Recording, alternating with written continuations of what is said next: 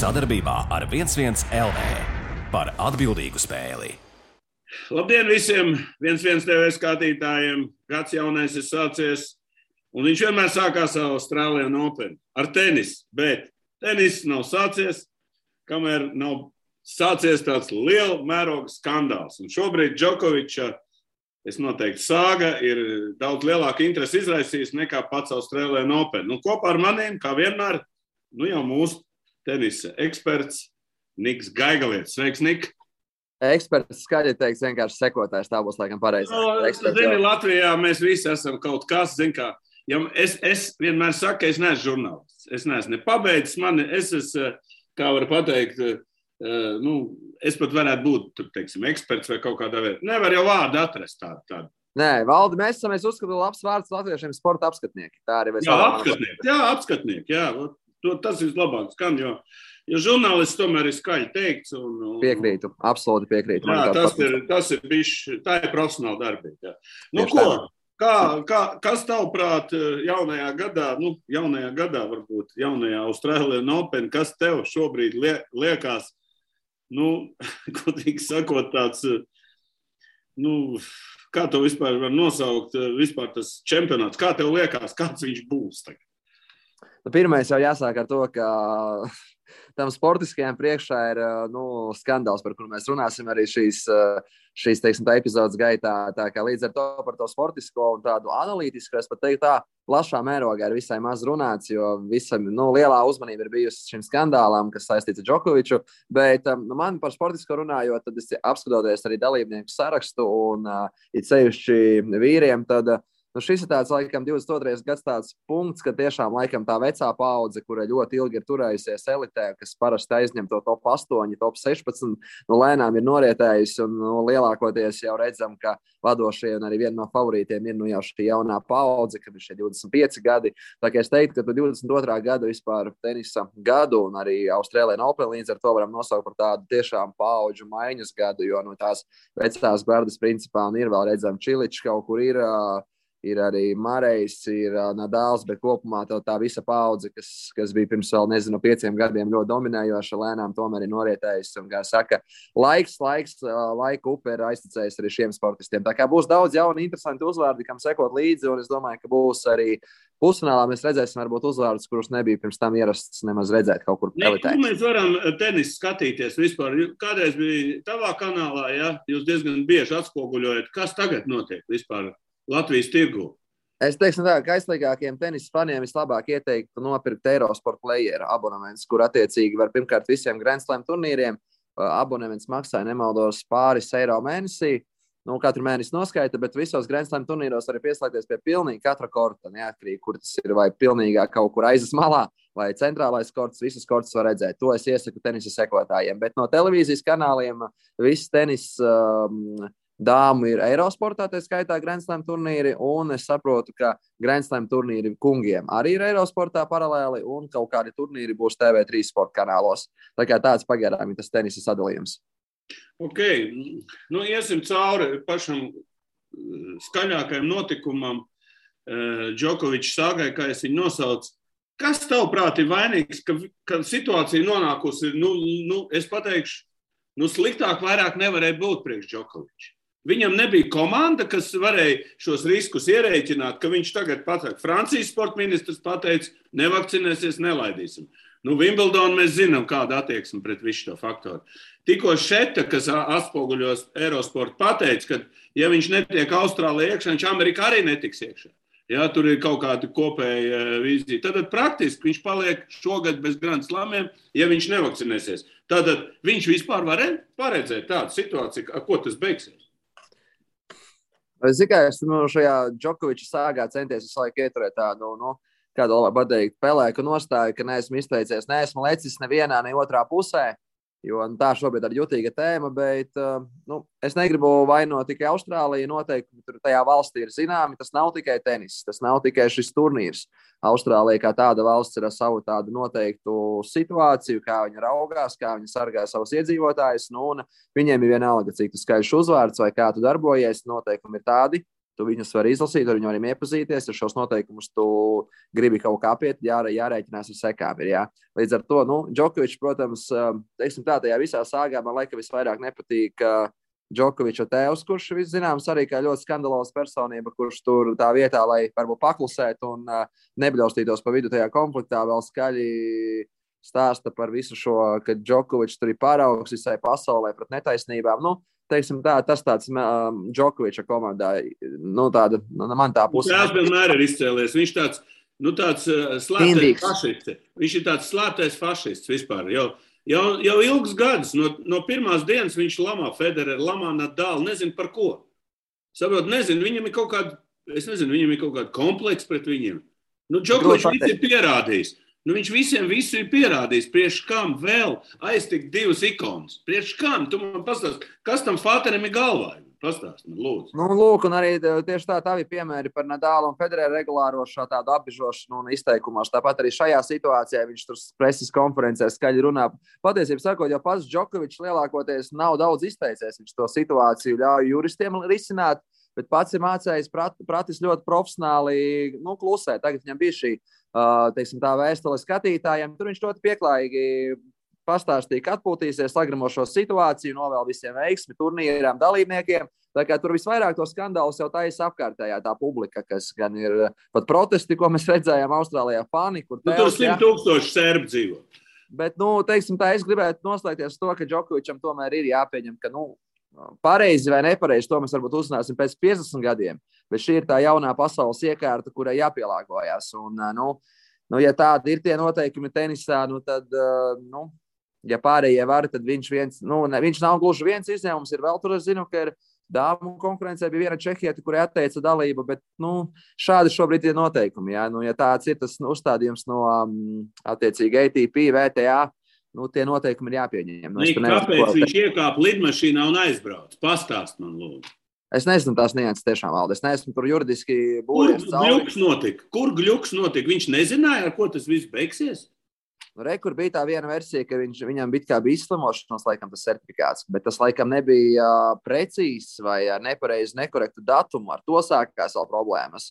Un tur tur sav, sav, savilkās kopā. Viņš laikam to pirmo it kā savu arestēšanu bija nu, viņa juristi. Viņi bija tikuši galā ar to, un tāpēc tam atklājās, ka viņam tas pārslimošanas vēl laikam ir neizto datumu. Bet es tiešām negribu spekulēt, es neesmu iedzinājies, jo nu, tas gluži nav sportiskais, kas man interesētu. Tādējādi es centos, kā jau minēju, tajā situācijā tā nu, simboliski visu raudzīties no malas, bet nu, negribu lēkt vienā vai otrā komandā, kas, manuprāt, ir nepareizi šajā situācijā, bet jāraugās nu, šo situāciju no abām perspektīvām. Gan no organizācijas, gan no valsts. Es domāju, nevajag viņu te kritizēt. Vienkārši vajag pateikt, nu, viņš vispār tos, kas saka, izreikināja tos riskus vai nē. Par te ir runa. Par to, kāpēc viņš tur aizbrauca. Viņš nezināja, ka nevakcinētos tur nelaidīs. Nu, kāds tur viņi 200, cik tur dienas, 60 ir bijuši izolācijā, un ka viens atbrauks un te viss piemānīs. Nu, tā nebūs. Vai tad nebija kas viņam to pasaka? Vai viņam nav nekāda komanda, kuru viņam informē, vecīt, ja tu te brauc, tad labāk sēdi mājās, bet nu vai noskaidrosim. Un tad tu brauc vai nebrauc. Viņš no, domā, nedaudz... iet tagad uz savu, vā, ar savu vārdu pa priekšu.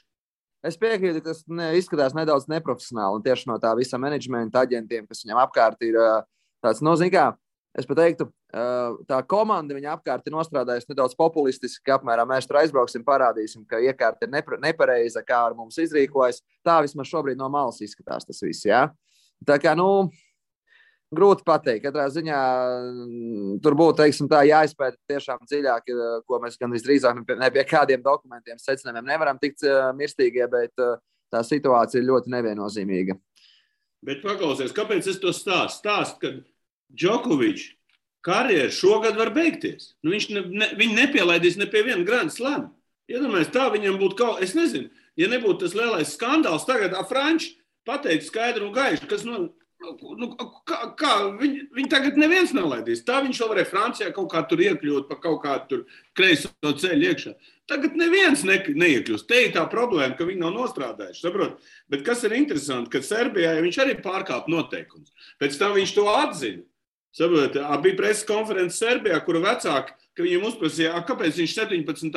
aizgāja uz to interviju, tie uzreiz mikrofons ārā un prom. Nu, tad esiet godīgi.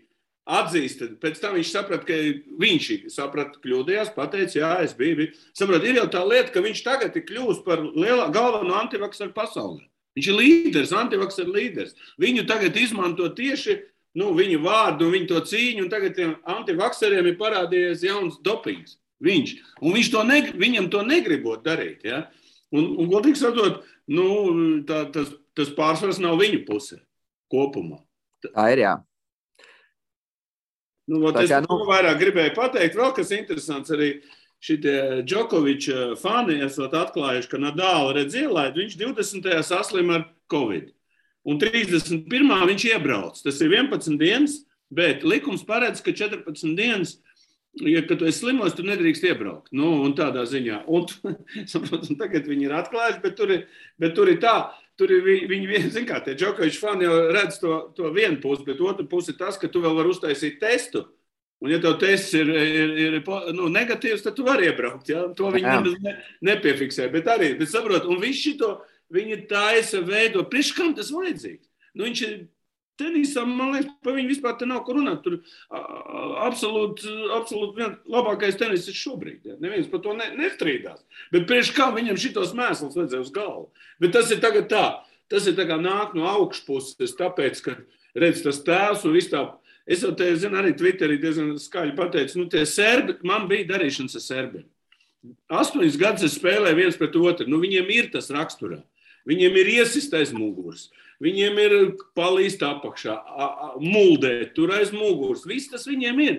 Saprot, nu, varbūt nav, nav, nav tāds tips, bet visi šie apkārt viņam tie droši vien, ot, beigās beigsies ar to, ka viņa karjera būs ar melnu ar uzrakstīt beigās, nevis ar baltu. Saprot? Jā, jā nē, pro, es piekrītu, ka tur tie padomdevēji iespējams un komanda, kas apkārt ir tāda, nu, vismaz pēc šiem pēdējiem izgājieniem, izskatās, ka ar saviem kaut kādām, nu, ar apšaubāmām lietām, ko nodarbojās. Tā kā, nu, nu redzēsim, kā tas viss atrisināsies ilgtermiņā. Šobrīd pasaulē būsim reāli valdi, nav saprotams, kas notiek ar visiem omikroniem un visu pārējo. Ja, nu, ir valstis, kas. Jā, tas ir cita lieta. Jā, bet, nu, tā kā redzēsim, tas vienkārši tādā ziņā to saku, jo tas var savēlkas kopā arī ar tenisu. Un, uh, Kas zina, iespējams, līdz tam pašam French Open, iespējams, viņi atkāpsies vēl no šīs vakcinēšanās, vēl kaut kas ļoti daudz, kas var mainīties. Jā, bet nu, pagaidām Džokovičs ir tāds nu, nosacīti melnais tēls tajā tenisa pasaulē, melnais krauklis, tā teikt, kurš tur uh, nu, uztaisa, kā saka, kārtīgu jandāliņu. Jā, un redz, un interesanti spēlētāji arī sadalījušies. Tur arī daļa, kas viņu atbalsta, daļa, kas vispār saka, nu, a, ka, klausies, es arī negribēju vakcinēties. A, kāpēc man jāvakcinējas, lai es brauktu uz Austrāliju? Nu, viņi te upurējās, a Džokovičs nesaprot. Un tur ir eh, kaut kāda šķelšanās notiek. Un viņa draugs tagad Kirijos. Kas, kurš arī pret visiem, nu, viņš, viņš kādreiz, eh, nu, kā teikt, Džokovičs viņu vispār vārdā nesauc. Nu, tā kā Putins nav vaļnī, ja? Viņš nesauc viņu vārdā, un, un beigās, tagad, kad, kad Džokers šito ir sataisījis, tad Kirillis viņam ir labākais draugs. Ja? Tā kā es to saku interesanti vispār. Tur poli... Bet vēl kas ir, finišā šito tēmu beidzot, tu pat nezini, bet mums būs vēl viena saruna. Tātad Netflix vai, vai Prime Video vai HBO uzņem pa pagājušo gadu pa visu to Džokoviču, kā viņš varēja izcīnīt lielo Grand Slam. Nu, to lielo. Nē, eh, Netflix taisīs, starp citu, līdzīgi kā Drive to Survive seriālu par visu ATP un ETA tūri. Nē, nē, par Džokoviču personu. Es tev ah. izstāstīju.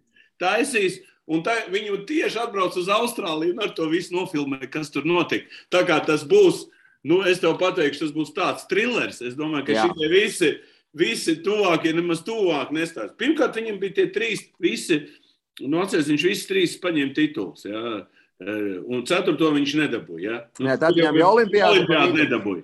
Jā, jā. Un, un tagad vēl Austrālijā viņi izzina kāju. Nu, vispār es to teikšu. Nu, Nu, es domāju, šai, šam seriālam būs noteikti cilvēkiem. Es domāju, mums būs par ko parunāt. Tur būs detaļas tādas, un tās būs atbildes uz taviem jautājumiem. Bet, starp citu, par šo piemetinot, tad vispār HBO, uh, Prime, Netflix sāk ļoti daudz pievērst uzmanību tenisam un saprot, ka tur var ļoti labu materiālu izveidot. Jā? Tas pats Osakas filmā, King Richard, būs arī Netflixam par vispār vienkārši vispusēju par ATP, tā kā par Formula Drive Survive. Tagad vēl par Džokoviču būs, tā kā būs ļoti daudz interesants tenisa materiāls, domāju, tuvākajos gados ārā. Jā, nu es domāju, mūsu skatītājiem arī patīk ne tikai skatīties, bet arī to, nu arī izteikties paši, un redz, mēs šeit varam. Viennozīmīgi, jā. Ejam tālāk, ejam pa mūsu meitenēm. Aļona šodien atkal savā stilā.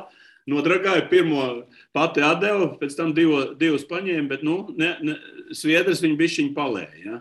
Tā kā viņi ir otrā kārtā, es saprotu, Anastasija rīt spēle ir. Jā, un, jā nu naktī sanāk, naktī no pirmdienas. Nu, jā, nu, mēs, tad, nu, ot, un mēs tagad varbūt bišķiņu panalizēsim mūsu meitenes, ko tu Es dzirdēju par, Aļo, par Aļonu, viņa tomēr jau 20, kur tur 9, 28. Viņa tur spēlē visu laiku.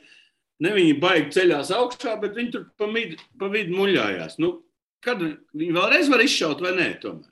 Nu, man, to mēs esam jau daudzās epizodēs runājuši, ka viņas spēles manierē un tas tenis noteikti atļautu uzvarēt lielos turnīrus vēl, jo nu, viņa tomēr spēlē uzbrukošu tenisu, fiziski spēcīga serve arī pēdējos gados beidzot ir nostabilizējusies. Un arī šīs dienas mačos reiz par servi savēlkot, tad uh, attiecīgi viņai setu no setu uzlabojās pirmā servis pretstāte, un viņa tiešām tajā mačā lēnām ieskrējās. Tā kā es uzskatu, ka Ļona vēl nav savu galavāru teikusi, viņa, pot, viņa teiksim tā, Viņa līdzīgi kā Ernests vienmēr būs tāda, uz kura turnīrā arī apskatnieki pasaules mērogā pievērsīs uzmanību. Vienmēr viņa izcels, ka tas ir tenisista melnais zirdziņš, kas noteiktās situācijās var izšaut. Vai konstanti mēs no viņas varam gaidīt tagad šo zonu katrā turnīrā top 8? Es noteikti teikšu, ka nē. Bet nu, tas viss arī atkarīgs no tā, kā viņai pašai būs tāda motivācija, kā viņa kādu darbu ieguldīs savai sportiskajai formai fiziskajai formai. Tas viss būs tāds nu, lietu kopums, un no tā arī būs atkarīgs, kāds viņam būs sekmes vispār sezonas garumā. Nu, tu droši vien pats redzēji sietu. Nu, mēs pagājušajā gadā galīgi aizšāvām garām par to, kā viņam ies, viņu uzreiz zaudēja. Bet kā tev tagad liekas, kāds sēts ir gan vienai, gan otrai? Cik tālu tu pats prognozēt, cik meitenes var aiz, aizspēlēt? Tā, nu, pirmkārt, jau Aļonai nu, šī otrā kārta nebūs vienkārši Alisona riski no Amerikas tāda nu, viltīga tenisiste, kas līdzīgi kā Aļona arī var uzvarēt praktiski jebkuru tenisisti, var zaudēt jebkurai arī tāda nestabilitāte, kā tur es piedāju, būs, tā, būs tāds emocijām bagāts, sarežģīts mačs un kura mazāk kļūdīsies. Uh, tieši nepiespiestajām kļūdām, kura labāk servēs, tā arī uzvarēs. Nu, un tad, attiecīgi, ja izdosies uzvarēt riski, kurus vērtē 50 pret 50 tās izredzes Aļonai un Riskai, tad tālāk ir Kreičukova, uh, French Open uh, uzvarētāja. Nu, tas būs tāds nopietns pārbaudījums, jo Kreičukova ir. Nu, es teiktu, ka Ļonai ļoti nērta tenisiste, jo tā ir tā, kas spēlē ļoti dažādu tenisu, spēlē labi no gala līnijas, ļoti mierīga. Ļonai ļoti nepatīk tās mierīgās un labsirdīgās tenisistes. Viņai pat vajag pretī tādu pašu agresīvu, aktīvu, runātīgu, tad viņa kaut kā var tajās dusmās arī pretinieci nolauzt. Bet Krečukova ir tāda, kuru var lamāt, kura tur pasmaidīs un spēlēs savu tenisu. Tas nebūs viņai vienkārši uzdevums. Es paredzu, ka nu, trešā kārta varētu būt nu, vis, tāda vissliktenīgā, manuprāt. Mana prognoze ir Aļonai trešā kārta. Nu, ja izdodas to Krečukovu pārvarēt, kas visdrīzāk ir šaubos vai paklūps tur pa ceļām, Tad nu, Azarenka vai Svitoļina, nu, tās ir tādas, kuras, manuprāt, uh, varētu. Krievijas asins, slāva asins. Tieši tā, un Aļonai jau tādas patīk nokost, izlamāties un salauzt viņas. Tā kā, ja izdosies Krečiko pārvarēt, tad arī ceturtais rauns izskatās tīri, tīri jēdzīgs. Tā kā, nu, un tad jau, kas interesanti, ja izdotos pārvarēt to ceturto raundu, nu, mēs tiešām tā jau filozofējot, tad uh, ceturtajā finālā viņai atkal būtu vienaudze Badus visdrīzāk pretī. Nu, un tā tur, ir vispār ar to viņai grūti. Tā kā, nu, es teiktu, tā griezti, manuprāt, ir ceturtais fināls. Nu, tā, ko esmu redzējis. Nu, es ceru, vismaz trešā, ceturtā kārta tas jau būtu foršs rezultāts. Ok, Anastasija eh, spēlē un spēlē vēl. Cik, viņa parasti Austrālijā tas ir viņas turnīrs. Ne, neatkarīgi kādā formā viņa ir. Viņa vienmēr tur labi spēlē. Viņai tas karstums droši vien patīk, vai kas, es nezinu. Bet viņa vienmēr tur ir savu labāko tenisu parādījis. Nu, kā, viņai gan man nepatīk tā izloze pēc gudrības. Nu, viņai ir tāda viltīga izlase, jo pretī ir tehniskas, tādas uh, nu, bagātas cīņas par tenisistas. Bet, ko es gribu teikt par sevi, es paskatījos maču pret Garciju, ko viņa uzvarēja gada pirmais mačs. Tad uh, man tiešām izskatījās, vismaz uh, no saka, TV ekrāniem, ka viņai ir liels progress tiešām servē, ko viņa arī vienā no intervijām bija teikusi, ka tas bija viens no tādām darbiem, pie kā bija jāstrādā. Jo mēs pagājušajā gadā redzējām, ka Anastasija nu, brīžiem uz tādām šīm modernajām uzbrukošajām tenisistēm viņai tas brīžiem, nu, viņas viņu tā teikt, fiziski ar šiem spēcīgiem sitieniem nodauzo, ja tev serve neklausa vēl vai nav pārāk spēcīga. Ja pretinieks var uzbrukt pie tavas pirmās serves, tad ir liels grūtības. Bet to, ko es redzēju par pretgarsiju, tad man tiešām izskatījās tāds, nu, tās serves spēcīgākas, labāk nostrādātas. Tā kā, nu, redzēsim, Sevastovai tagad pirmajā kārtā Magdalinete. Arī tāda viltīga poļu tenisiste, kas turās stabili tajā top simtniekā jau vairākus gadus. kas uzvar mačus, var teikt, līdzīgos, zaudē stiprajām. Nu, es uzskatu, ka Sevastovs ir favorīti, ko es redzēju, ja nemaldos, Bookmakeri bija kā neliela favorīta izvirzījuši Anastasiju, bet nu, skaidrs tas, ka tas mačs nu, būs ļoti sarežģīts. Un tālāk jau, ja Anastasija uzvar, tad nāk uzreiz pretī. Nu, jā, un tur uzreiz pretī jau nāk Šjonteka, kas ir nu, jaunās paudzes super daudzpusīga tenisiste, kas spēlē labi uz visiem segumiem, kurai ļoti progresējis tenis arī uz cietā seguma. Ja karjeras sākumā, kamēr trešā kārtā, ja nemaldos, viņa nāk. Jā, Otrā... tas būtu trešajā kārtā. Jā, otrajā, otrajā kārtā, kārtā, kas tur ir? Kas atkina, kas atkina, jā. Nu, jā, kas atkina, atkina arī tā kā pa kalniem viņi spēlē. Tad viņi labi spēlē, tad viņi vispār nevar uzspēlēt. Jā. Nu, kas atkinai arī viņai pietrūkst, tomēr ar tādi nu, fiziskie parametri. Viņai arī serve nav tā spēcīgākā, viņai nav arī tie uzbrukumi tādi nu, super spēcīgi. Bet viņa ir baigā cīnītāja, viņa skrien pēc katras bumbiņas, viņa tur uh, cīnās ar nu, tāds cīņas par raksturīgs. Viņa apzinās, ka viņai nav varbūt tas tenis tik jaudīgs.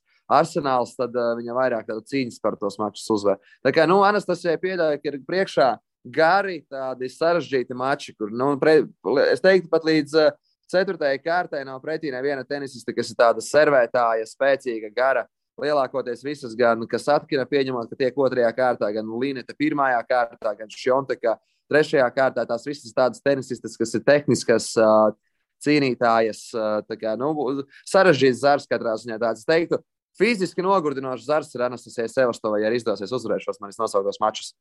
Jā, nu, tas ir par meitenēm. Kā kādreiz mums meitenes līdz ceturdaļfināliem gāja tā mierīgi. Nu, nu, ceram, ceram. Nu, vīriešiem mums ceļiem ir ar Ernestu aiziešanu vispār ir tukšums. Tagad domāju, uz ilgu laiku uh, Ernests mums būs tā kā ikona. Piemineklis jāliek viņam to, ko viņš ir izdarījis vīriešu stabili. Jo vēl viņš joprojām brauc uz Austrāliju, vēl cīnās. Kaut kā traumu dabūjis, ne, nenospēlēja līdz galam. Uh, Eh, parunāsim par vīriešu sietu. Eh, te tādi bija izlikuši arī eksperti, izlikuši ceturdaļfināls, un man viņi baigi patīk. Mēs varam tos ceturdaļfināls. Nu, vēl, vēl viena lieta, ko es gribu parunāt eh, Maja, par, par, par Marēju, ja, kurš ar, ar dzelzceļa gūžu tiek finālā ATP. Tu vari man lūdzu izstāstīt, tad nākotne kāda ir tenisā? Tad, ja tev traumu sataisa dzelzceļa visus tos uh, gūžus, vai, vai ceļus, vai, vai potītus un mauts pēc būtības. Nu, viņš iet uz to.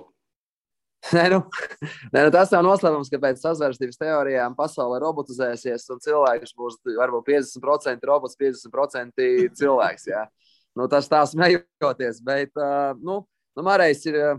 Es skatījos viņa interviju, viņš jau izteicās, ka viņš vienkārši psiholoģiski nekādies nespēja tikt pāri tam, ka ir jābeidz karjerā. Viņš tur uh, ieguldījās tajā sevis veselībā, un lūk, tas, ko tu minēji par gūžu un potītēm. Un, nu, viņš ieguldījās maksimāli tā, lai viņš varētu vēl spēlēt tenisu. Jā, bet, manuprāt, nu, kā tas vecumdienās atmaksāsies, grūti pateikt. Pieļauju, ja tev dzelzs ķermenī, nu, ķermenis tomēr arī nu, deformējās, mainās.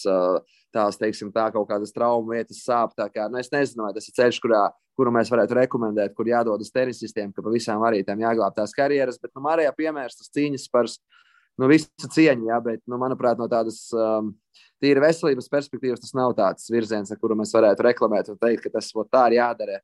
Nu, viņš bija savu veselību, tādu dabīgo ķermeni nokāvis līdz tam noteiktiem brīdim, kad bija nu, tiešām drastiskai medicīnai jāiejaucās. Un, uh, nu, visu cieņu, ka viņš ir pratis tikt ārā no tā visa un turpināt spēlēt. Bet, uh, vai viņš tiks atpakaļ elitē, es ļoti šaubos. Jo nu, tas, kas tur šobrīd nu, redzējām, arī tas pats uh, viņam finālā bija Kokinakis. Nē, Karacevs pretī. Jā, Karacevs viņam ir pretī. Jā.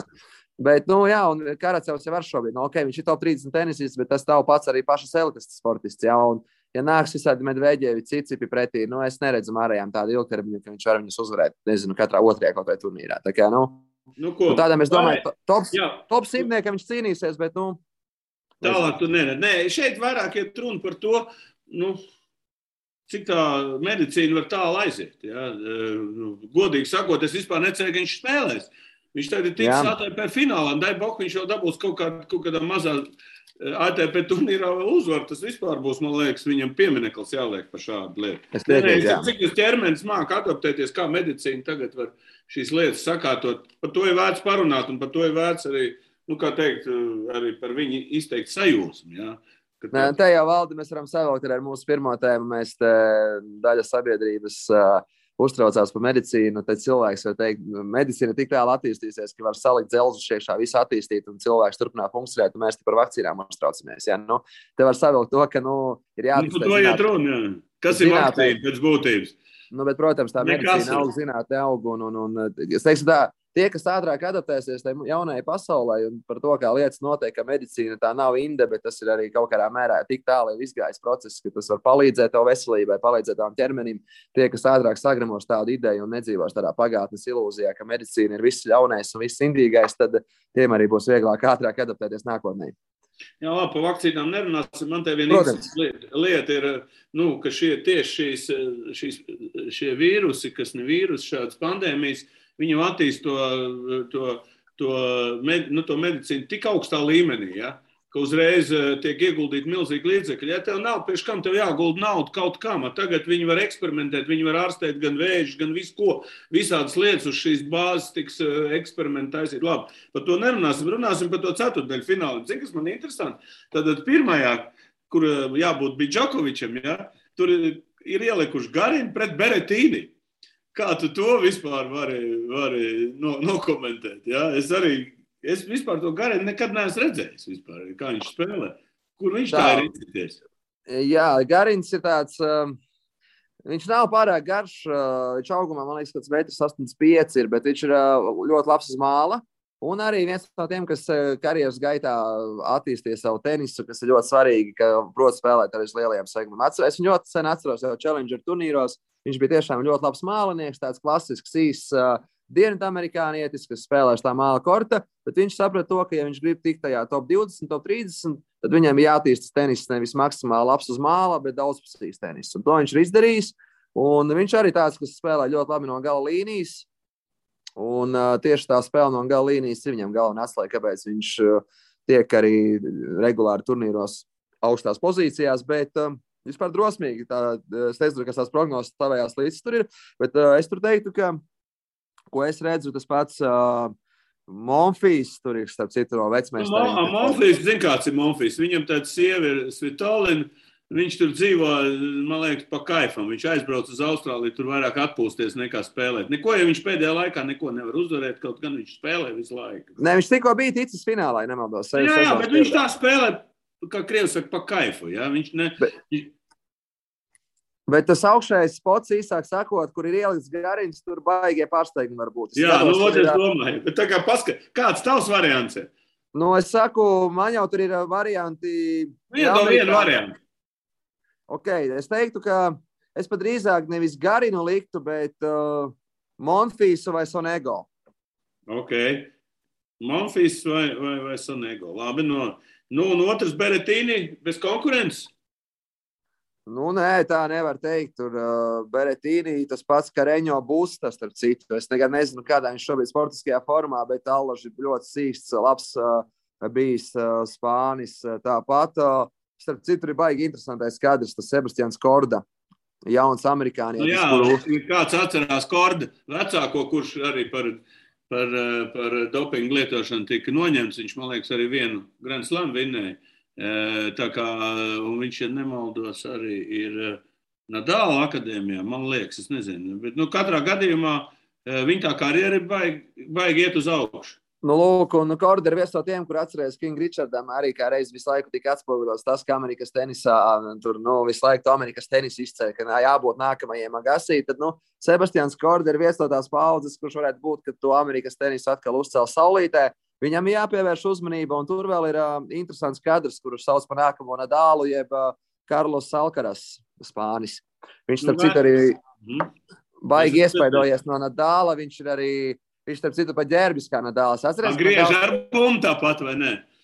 Uh, nu, man liekas, viņš atšķirās tā spēles maniera. Bet, ko es gribēju teikt par Alkarazu, tad viņš pat uh, vi vizuāli stila ziņā atceries, ka Nadals spēlē ar šīm nu, īsajām rokām, nereti turnīrus, nu, kreklus kā basketbolā. Tad arī Alkaras tieši tāpat saģērbjas. Tā kā nu, tam vēl Džekam jāpievērš uzmanība. Bet, nu, Beretīni tīri teorētiski papīri ir tur favorīts, bet uh, arī tā zara daļa tur, uh, nu, tur var ļoti daudz pārsteigt. Klausies, ja mēs runājam par Alkaras, kurš ir Spānijas. Jā tenisists. Es domāju, ja viņam tā karjera aizies, tad viņam iesaukt būs Alkatras. Jā, jā. tas ir slaveno cietumu. Jā, es vienmēr esmu. Uz salas. Jā, tā kā viss, kas var būt, zina, baigi jūki jau tas. Ok, ejam otrajā, tur daudz maz progresīvāk, tur Zverevs ir absolūts favorīts, jā. Tomēr eh, tajā savā jā. otrā, nu, liek jau pēc vecās formulas Nadals šodien diezgan viegli vinnēja. Mm, tas skaistīts ar viņu formu un veselību. Ja viņš būs formā, viņš var aizspēlēties līdz ceturtajfinālam. Nu, Zvērevam, zina, kas tur ir papildinot, kas tur ir bīstami. Šie garie servētāji. Nu, ja tie kas garie servētāji, tas ir Reilijas Apelka no Amerikas, kam ir 2,20. Un tas pats Lloyds Harris, starp citu, no Dienvidāfrikas, ir arī līdzīgs kā tautietis Kevins Andersons. Tie divi servētāji. Un pats zina, kā turnīros, ja servētājiem aiziet mačs, tad nereti tās superzvaigznes taibreikos salūst. Ir sevišķi, ja pašam neaiziet servi. Tur tā lieta, jā. Tā kā tie ir tādi divi bīstami džeki uz hārta seguma, kas, nu, arī zero varbūt var izvest no pacietības, ja viņiem aiziet mačs, jā. Tā kā tie ir tur bīstamākie. Un dālam apakšā. Nu, Karacevs, Karacevs. Nu, Karacevs tas pats, ka Čānos līdzīgs, nu servētājs. Bet nu, es teiktu, Nadālam, ja uh, zinot to, ka viņš ir labā sportiskajā formā, uzvarējis jau turnīru vienu gadu sākumā, labi sagatavojies sezonai. Es gribēju teikt, ka Nadālam līdz ceturtajfinālam tur nevajadzētu būt lielām problēmām. Nu, ko, mēs par ceturtajfinālu vēl runāsim, bet tagad iesim tālāk. Un atkal baigi interesantais ir Norvēģis Rūts. Jā, vienā galā un Cicipas. Kā tā, kāds tavs variants ir? Nu, Rūts ir vairāk, viņš tāds, es teiktu, uz cietā seguma turnīros Cicipam ir krietni vairāk priekšrocības. Un, nu, es teiktu, ka Rūts var nospēlēt, varbūt, no, ja mēs zinām to, ka spēlējām līdz trīs setu uzvarai, viņš var uzvarēt vienu, divus setus, bet tādu pret Cicipas, nu, neredzu, kā Rūts varētu uzvarēt. Nē, visu, nē, es saku, mēs pat ceturdaļu finālu vēl rezultātu, nē, Rūts vienā pusē ir. Kas Rūda, Rūdu var nosacīt, nu, mēs, mēs tā, šitas viss ir tāds aptuveni. Bet... Sapratu, vēl. Nē, tur ir nu, tur tas pats itālis, Jānis Siners. Viņš arī ļoti talantīgs džeks. Tas ir tāds, kurš, manuprāt, Rūdu var pilnīgi mierīgi uzvarēt. Nu, tas pats uh, Mārējs, redzēsim, tikko nokritēs. es gaidu lielu, lielu, bet tur ir tās pieci, tur ir tie pieci uh, seti, tas viņu var iegāzt. Jā, Mārējam gariem mači grūti, tas ir, tas ir fakts, jā. Un, nu, jā, tā kā, nu, es teiktu, ka tur pa lielam vienīgais, kas rūdu var, uh, tas pats Siners arī. Es teiktu, Siners vai Rūds arī būs aizdevis to uh, ceturtfinālu vietu. Uh, Cicipasam, kā izskatās viņa zars? Tā, ejam tālāk. Tūlīt apskatāmies. Jā, Cicips tā, ejot cauri sarakstam. Nu, Dimitrovs ir, kā saka, mazais federers, bet viņš ir ļoti nestabils. Un, nu, viņu, viņš tīri teorētiski var, var pārsteigt Cicipu. Nu, un uh, Ernesta Gulbi, kā saka, ilgadējais draugs Bautista Guts, kurš uh, no Ernesta arī, cik es zinu, nepatīk, pret viņu spēlēt. Nu, tas ir tāds spēlētājs, kurš ir sīksts, kurš ir uh, tāds bezskaunīgs. Nu, Bautista Viņš guds... līderis, starp citu, ir apspēlējis arī. Jā, jā, jā tāpēc saku, Bautista guds tīri teorētiski varētu būt tas, kas cits var apturēt. Zinot to, ka cits arī nav super stabils, tad tur, tur varētu būt intrigas starp, manuprāt, Bautista gutu un Cicipu. Ok, ejam lejā. Pēdējais ceturdaļfināla pāris ir divi Krievu rubļos pret Medveģevu. Nu, rubļos zars kā izskatās, tur, manuprāt, tur arī tāds servētāji, kas tur iznes, man liekas, vai, vai, vai man liekas, Medveģiem bija iznes. Medveģiem, nē, Rubļevam es skatos, tur ir uh, skandalos tāds brīts, Daniels Evans. Viņš, starp citu, savulaik, viņš no bagātas ģimenes, viņam jā, jā. bija ar narkotikām problēmas, viņš bija tāds ļoti karjeras sākumā. Nu, Tenis, līdzīgi kā Bernards Tomiks, kuram tenis bija tīri otrajā plānā, bet tagad viņš pēdējos gados ļoti saņēmies. Tenis viņam ir interesants. Tur, nu, Tīri teorētiski Daniels Evans, Čiličs esmu norakstījis, lai piedod man viņš. Un, nu, tas pats Ožērs Alasīms no Kanādas. Tas ir tāds arī viltīgs žeks, kurš vienā mačā var pieveikt ar Rubļevu. Bet tur es, es liecos, ka Rubļevs tiks pāri viņiem, bet Nevans vai arī Ožērs Alasīms varētu būt tie, kas var pārsteigt. Un tur vēl arī, nu, tīri teorētiski arī tas Spānis Davidovičs Fokīnē tāds arī interesants kadrs, ko esmu redzējis, kā spēlē, bet viņš tāds vēl jaun, tāds jauns, azartisks un brīžiem mačos kaut kur vienkārši aizpeld. Ok, nu tad pēdējais ir Medveģevs, bet viņam otrā kārtā ir Kirgijs, ja, kurš, nu, kurš uh, otrā, priekš otrās kārtas vienalga, kuram favorītam tas ir pārbaudījums. Un neviens gribētu... nezina, mājās savās, es domāju, Medveģevs uh, var dabūt pa cepuri, ja reāli. Var dabūt, var dabūt, un uh, tas būs, es teiktu, tas būs otrā raunda pats, pats, pats interesantākais duelis. Un, bet tur vispār tas apakšējais zars ir baigi indīgs. Tur ir tas pats vācietis Jānis Lenārds Štrufs. Viņš arī, starp citu, viņu savulaik vispār um, uzskatīja par nu, tādu vienu no talantīgākajiem vispār tenisistiem pasaulē. Un to bija teicis viens, es negribu samelot, viens no treneriem bija teicis, ka tas Štrufa tenis ir ārkārtīgi bagātīgs, bet nu, viņš nav savu potenciālu līdz galam izmantojis. Bet viņš tomēr ir stabils arī spēlētājs Štrufs. Un tas pats Ugo Umbers un Džons Isters. Arī gari servētāji, vienā mačā var arī tādu Medveģevu arī uh, uzvarēt. Tā kā nu, Medveģevam īstenībā tas darbs ļoti nepateicīgs. Kā tu minēji, Kirjos, pēc tam var nākt uh, Štrūs vai Umbērs, un tad var nākt visdrīzāk Izners. Tā kā nu, viņam būs ļoti, ļoti sarežģīti sarežģīt tik līdz ceturtfinālam. Nu, kopumā ņemot, kurš ir, kur ir, kurš ir galvenais, kādu finālu redzi no šodienas? Tā. Nu, tā, vai jau es teiktu, ka Man, nu, kaut kādā mērā man ir aizdomā, ka jau pusfinālā tiks izspēlēts.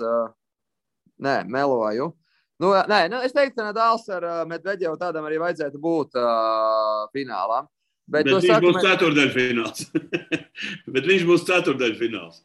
Nē, nesanāk tā. Nē, Zverevs un Nadals tiekās ceturdaļfinālā. Nē, nē, saku Medveģevs. Medveģevs. Ah, jā, Medveģevs un Nadals.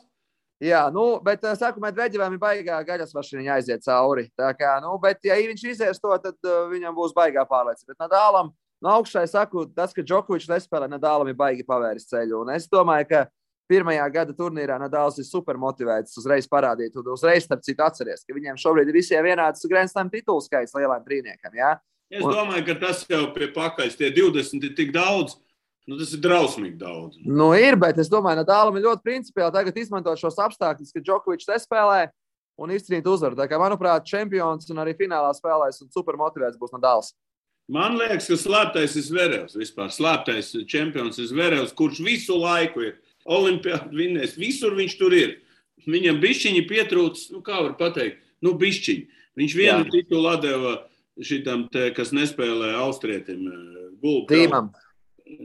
Kam? Tīmam. Tīmam, jā, aiz, aizmirst. Tīms, kurš nav, jā, toreiz, tad, tad viņš visu laiku ir, vat redz, viņš Džokovičs vinnē, viss, viņam ir. Bet viņš ir tāds trīs setu spēlētājs šobrīd. Ja pieci setos viņam vēl bija pietrūksts, viņš kaut kur nolūst. Nu, viņš tieši tajos piecos setos. Šis ir Zvereva gads, manuprāt. Man tā liekas, nezinu.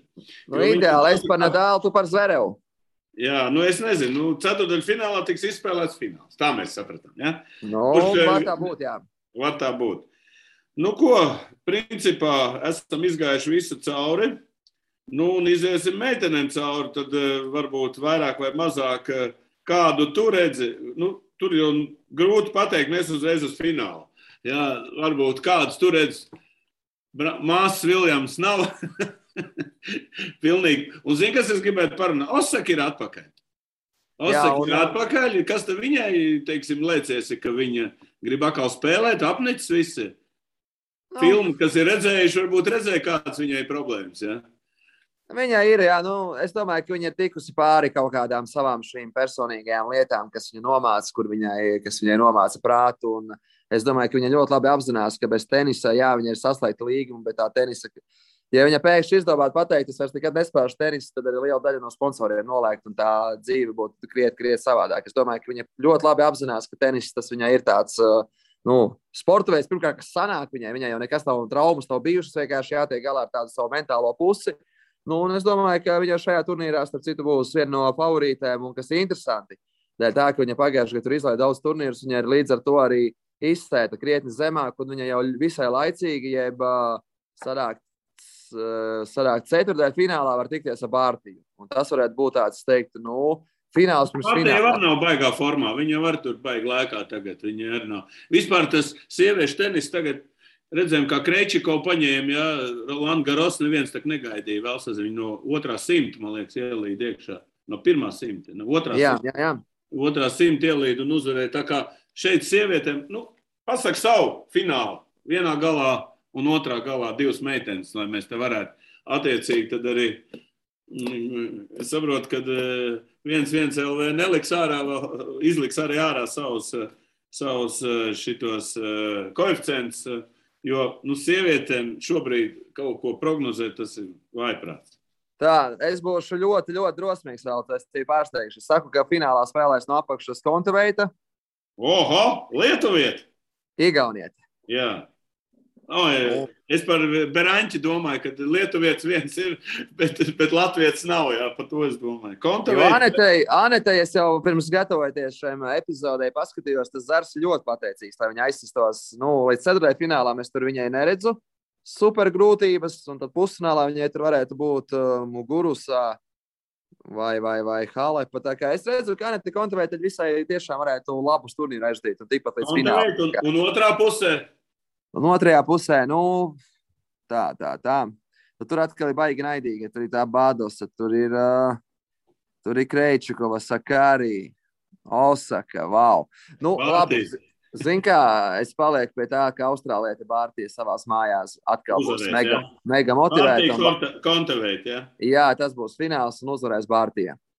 Jautājums, cik var Osaka aizspēlēties, nespēlēt vēl sazinu kādu laiku? Kā tev liekas, viņai talants pietiks?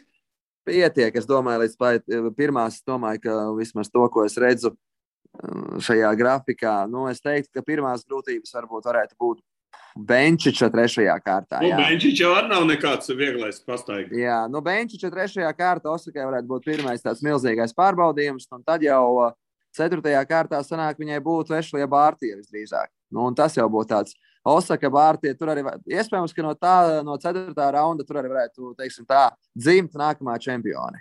Nu, man tā aizdomas ir. Ok, paldies, Nika, kad atradāt laiku. Varam parunāties gada sākumā par tenisu. Gaidām mēs kādu seriālu vai kādu filmu atkal iznākot. Tad mēs atkal ķersimies klāt un analizēsim, a, ko mēs tur tādu interesantu redzējām. Jo, ja, ja kas, tad eh, Kings Richard, aktieris Vils Smits dabūja Golden Globe kā, kā labākais aktieris. Piedomājiet, ja? sporta filmās es neatceros, ka nu, vispār ir bijis. Zin, man, man ļoti daudz labas filmas patika ar sportu e, saistīts, e, kas ar beisbolu bija. O jā, Moneyballs. Jā, Moneyballs. Un ļoti daudz filmas bija tādas, kur ir. Bet, nu, prieks, ka Kings Richards, nu, baigi, saka, lielus, nu, liels, kad, saka, lielu peļņu negūst. Nu, tādu liels rekords neuzstādīja. Nu, var, Varbūt es nezinu, kāpēc. Tas, tas ir baigi interesants gadījums. Kaut gan Vils Smigs jau ir, godīgi sakot, super aktieris un arī super stāsts. Tur arī bija tomēr zināt. Nē, nē, tā filma ir tiešām, ko man pēc tam arī pēc mūsu tās raidījuma, pēc tam arī bija, bija, bija cilvēki, kas uzrakstīja, bija noskatījušies, teikuši, ka tiešām, nu, tiešām ļoti iespaidīga filma. Tā kā, tāda mums tā rubrika, tāda kino kritika, manuprāt, visai interesanta ir un, un, un um, ir interesanti paskatīties un pēc tam pārunāt. Nu, redz, Nika, tūlīt sāksies Formula 1 sezona. Mēs gaidām, oh, gaidām ar Aldi, ar Aldi gaidām eh, šo, šo jauno seriālu, kas tur nāks ārā. Un es domāju, mums tur būs par ko runāt, jaunā sezona. Tā kā, tā kā nu, ko gaidām tev atkal kādreiz klapkausā, un, un es esmu aktīvs. Tā kā, paldies, Super, ka mums, Tiekamies! Pagaidām! Čau, čau! Sadarbībā ar 11 LV par atbildīgu spēli.